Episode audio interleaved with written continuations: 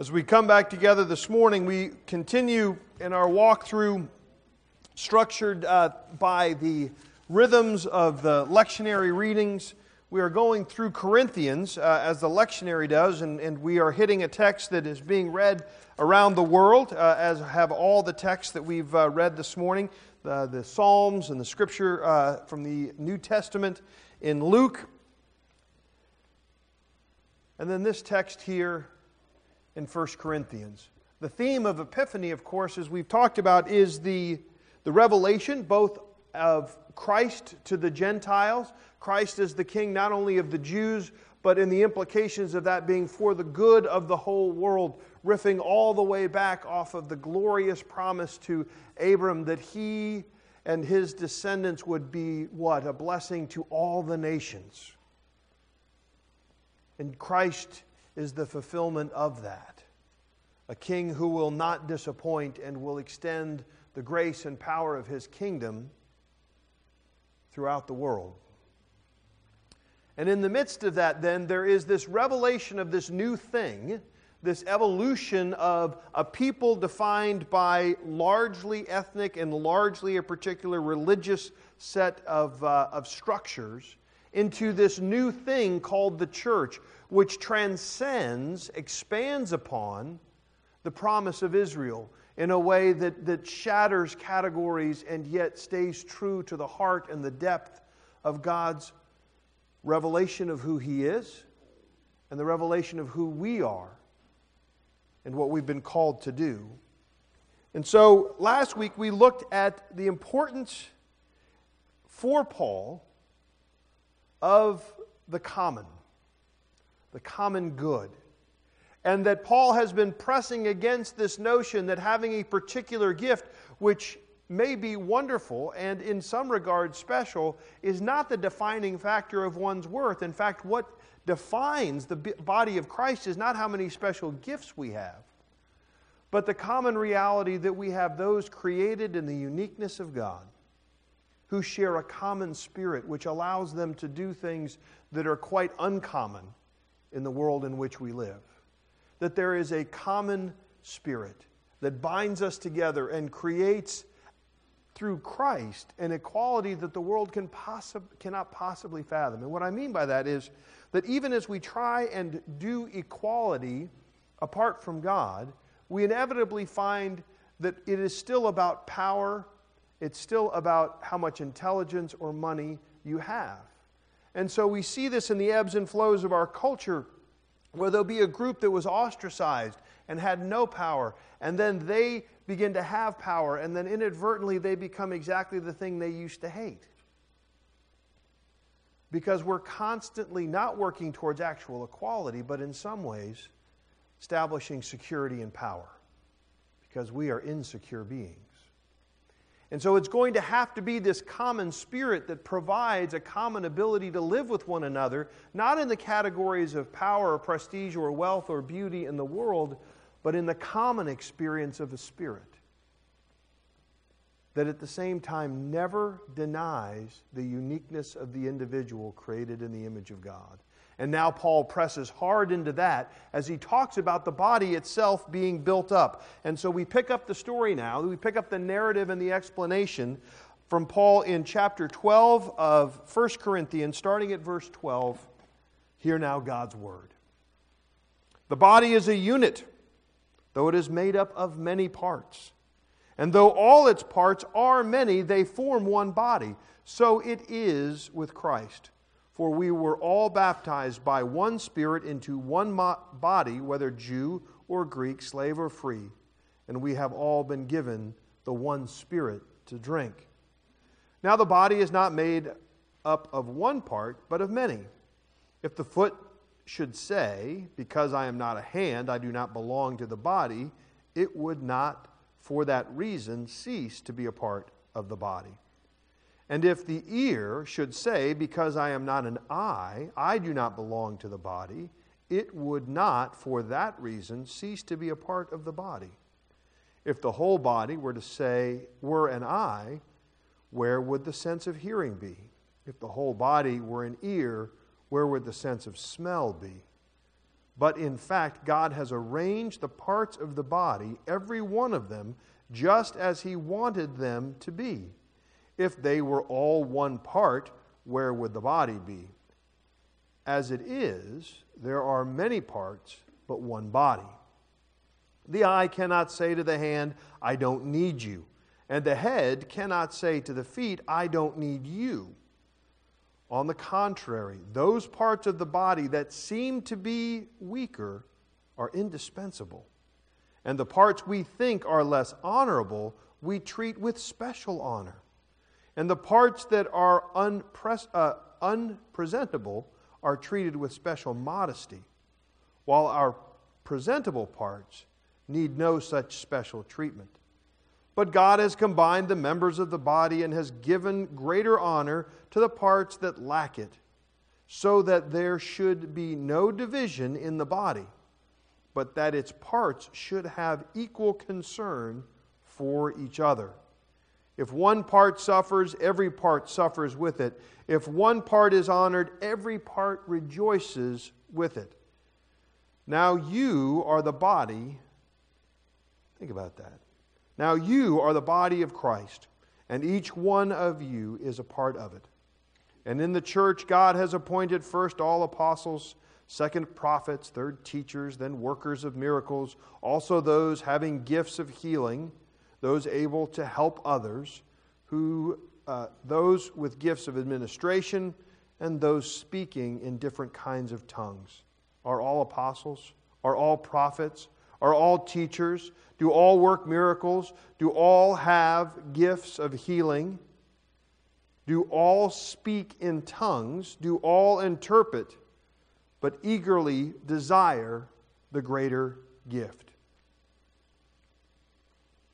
The grass withers and the flowers fade, but the word of our God stands forever. Please pray with me. Holy Spirit, we do desire, though we do not understand all the implications, to be of one with you and therefore a unified body.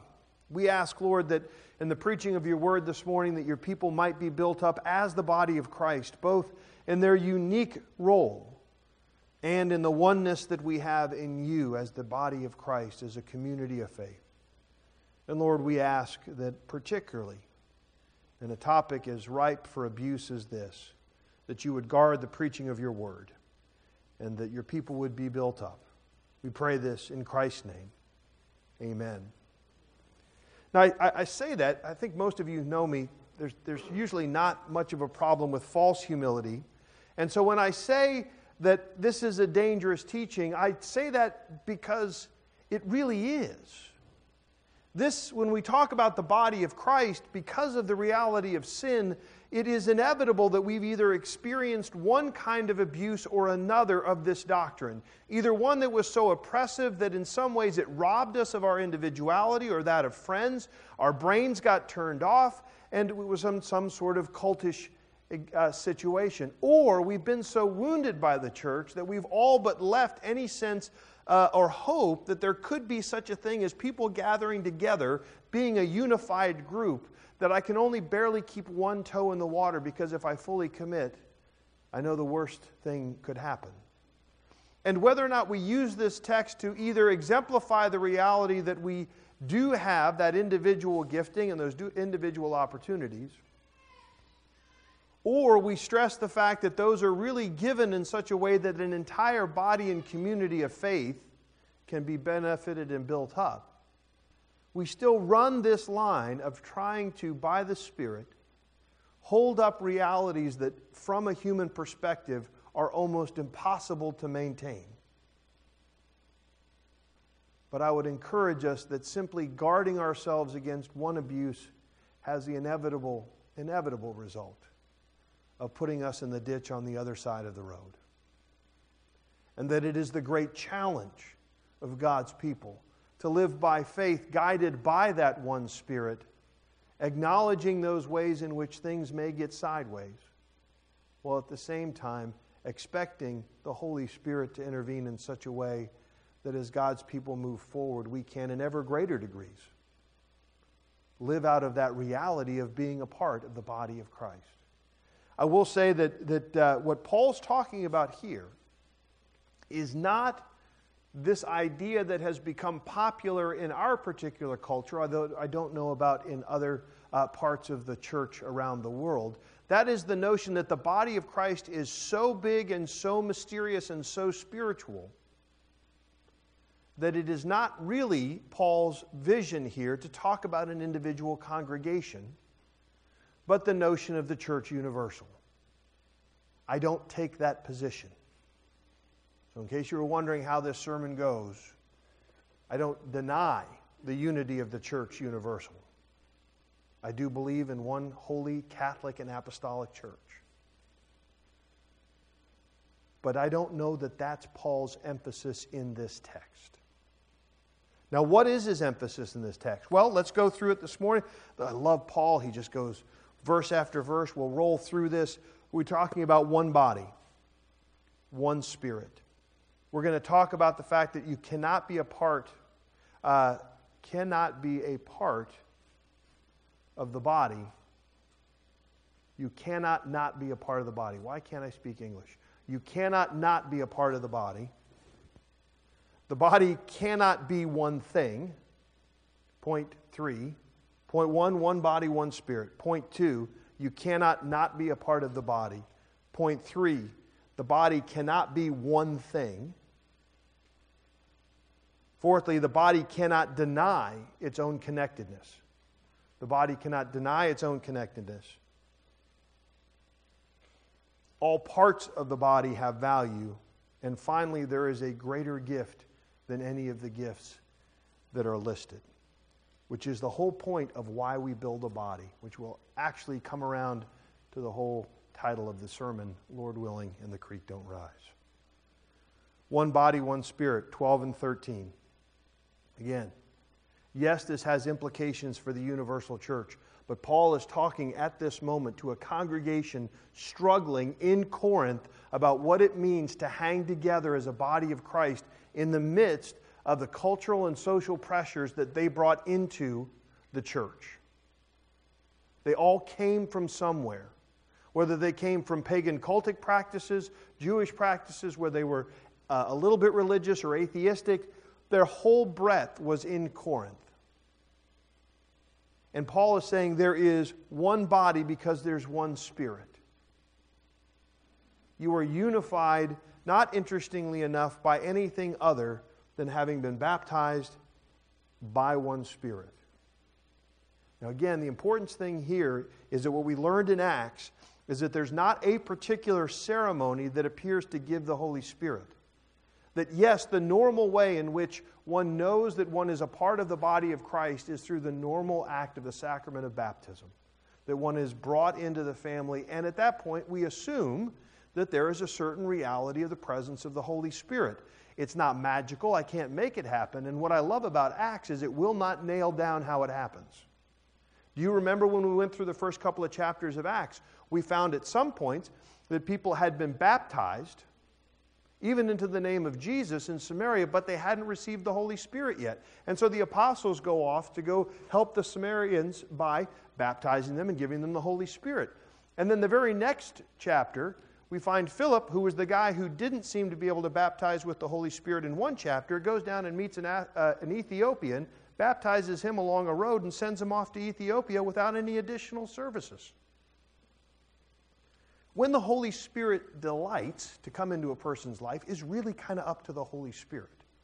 But what Paul is saying is that because there is one Spirit, I don't want you to think that there's a magical incantation that constrains the Holy Spirit or a thing that makes the Holy Spirit go into somebody.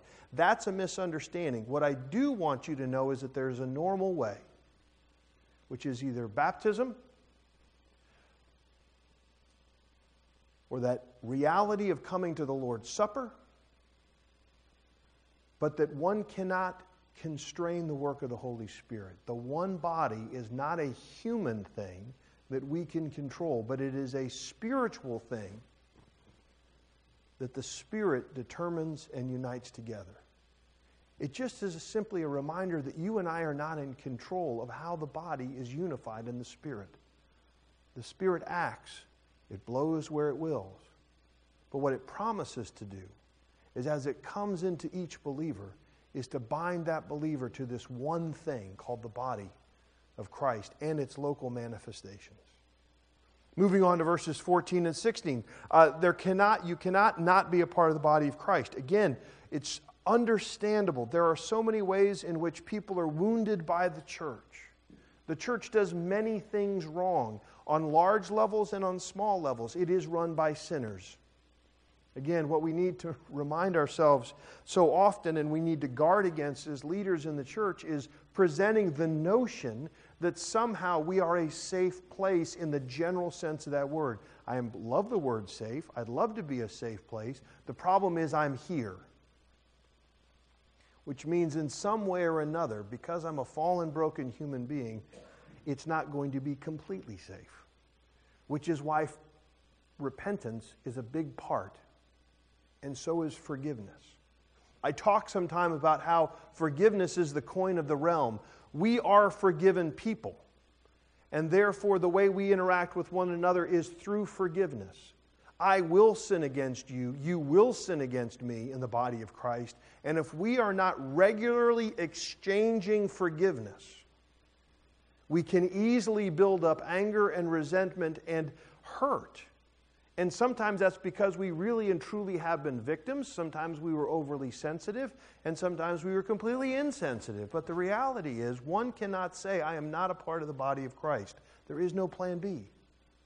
There is no such entity as a believer who does not exist within a local fellowship of community. This is why I'm pressing against this idea that Paul is primarily talking about the universal church without any necessity of being part of a local body of Christ. It just doesn't work or exist.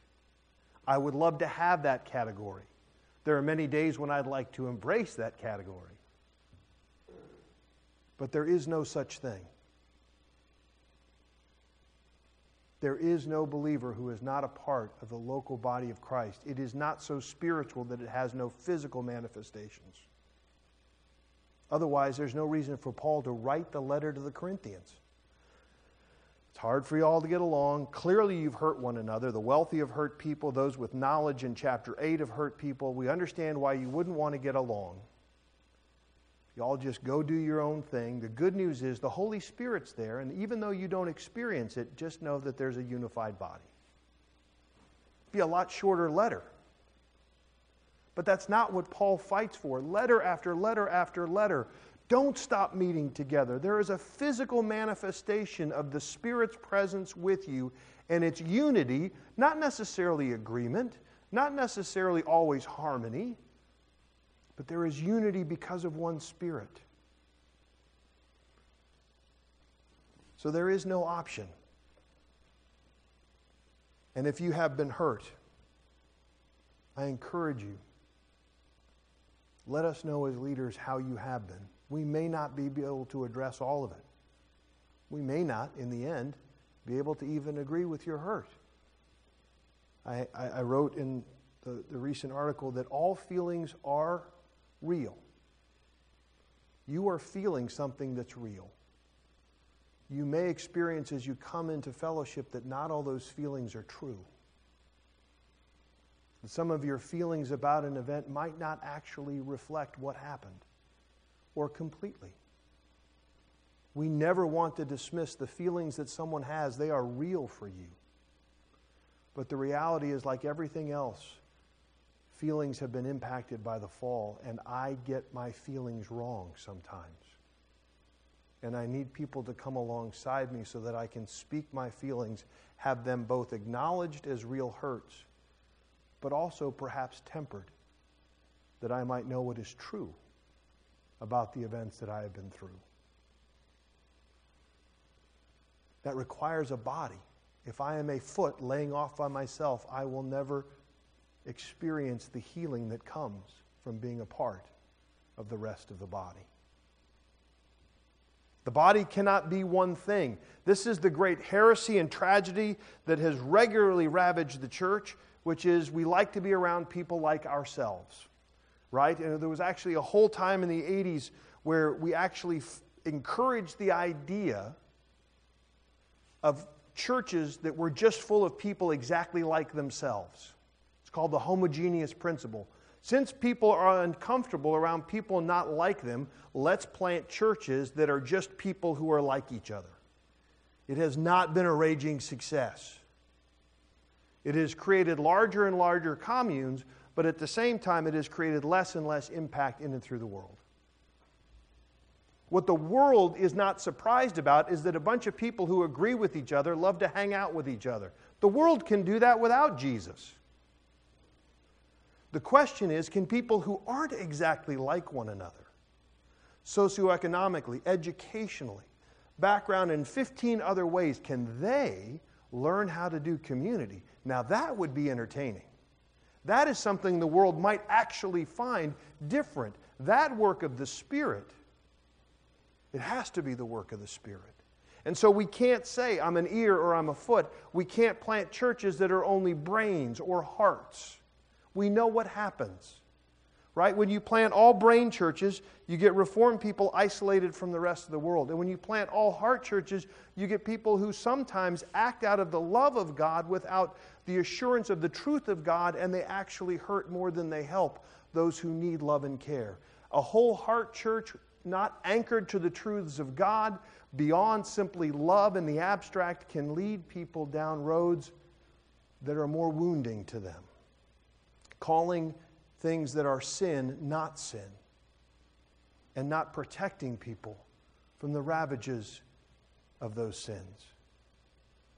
But when we're so afraid that our theology might get confused, that we become incredibly more angry and isolated and always arguing for the purity of our doctrine, we are as effective in spreading the kingdom as those who die sin at all. Neither one of us are terribly useful. You can't be one thing. We need people with hearts. We need people with brains. We need the hands and the feet and the ears and the tongue that the body might function well in every community that it is called to serve in. Each fellowship needing those different parts, even as they form the larger universal body of Christ. We cannot be one thing. And lest we think that is unlikely, please look at, look at recent history. The car has exacerbated our ability to drive past our own neighborhoods and go to some other church. Couldn't do it when you had a horse or you had to walk. You kind of had to end up fellowshipping with the people in a reasonable distance. Have we thought through the theological implications of what it's done to parish, to community, when we can so easily avoid those who are different than us? To go find some place to worship where they're like us.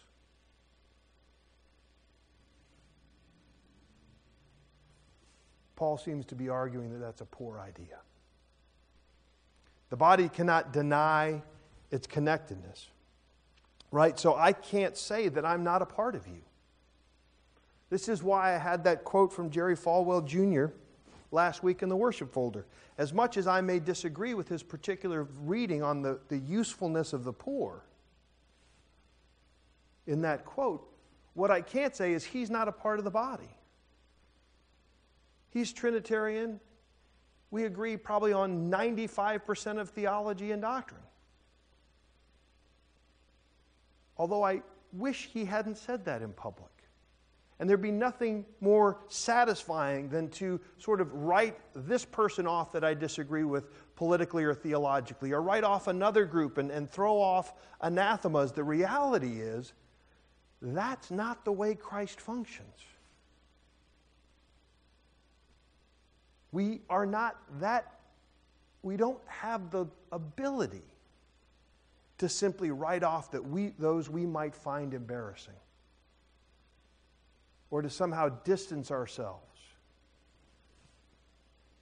The body cannot deny its connectedness. It may prove, interestingly enough, that somebody's not a part of the body. And that is actually in the text. It may prove that. But what it says in verses 21 through 23 is very interesting. Paul's language here is the eye cannot say to the hand, I don't need you, and the head cannot say to the feet, I don't need you. On the contrary, those parts of the body that seem to be weaker are indispensable, and the parts that think less honorable, we treat them with special honor, and the parts that are unpresentable are treated with special modesty. There is this reality that we cannot declare another so easily to be outside, but that we strive for that unity. And we lean in and we bother having a conversation with somebody that we may disagree with in their interpretation of Scripture, but to do so, well, as we'll find out at the end of the sermon, I'm not good at holding this to the end, in the spirit of love which is the whole reason the body of Christ is manifest, but I need to hurry. All parts have value and, share, and share in the, in the corporate glory of God, even as they are individually organized and respected and honored. Verses 24 to 26. Uh, again, uh, the scholars tell us that Paul has in mind here the, the chapter 8 of 1 Corinthians, where he talks about those who have knowledge. And they do have knowledge. They know that actually, because idols are just idols, the food sacrificed to them really doesn't matter. Like there's no mojo about that meat. And they're actually wise in saying, you know what, I don't care if my butcher had a little ceremony before he butchered the ox. The ox meat is just ox meat. God created it, and nothing's happened to it that's weird. But there were those who were so concerned because of their experience that they were saying, look, we really shouldn't eat that meat. What if there's a demonic power over it? Or whatever their considerations exactly were. The knowledge people knew. But what Paul says is be gentle with those who don't know. Don't use your knowledge to divide the body of Christ. Don't look down on those who don't know. Treat them gently. He didn't deny the truth of what they knew, but he encouraged them not to divide the body, but to bring those folks along at the very least to care for them gently. And then in the next chapter, well, not the next chapter, a couple chapters later, in 11, the whole debacle uh, around the Lord's Supper, where the rich and the poor are not coming together as one, but the rich are enjoying a great feast and the poor are going away hungry. And there's no what? Sense of the unity of the body of Christ. What is Paul's beef? Paul's end argument is don't come to the Lord's Supper if you don't even know what the body is. And that is not a weird esoteric notion of what happens to the Lord's Supper and the bread and the wine or some mysterious understanding. It is do you not see that all your brothers and sisters in this community of faith are the church and they're not divided by finances, so you don't put the poor in one section of the church and the rich in another? You can't discern the body of Christ. The body of Christ is one. You have chopped it up. You have missed the unity. That's why you're going to the Lord's Supper. And some of you are falling asleep because you don't know you're one. And you've broken it down by finances. No small thing, apparently, to fail to recognize the unity of the body. All of the parts have value none of the earthly qualifications and standards that will import themselves into the church about what we see as valuable have any bearing here. This is a different, different community.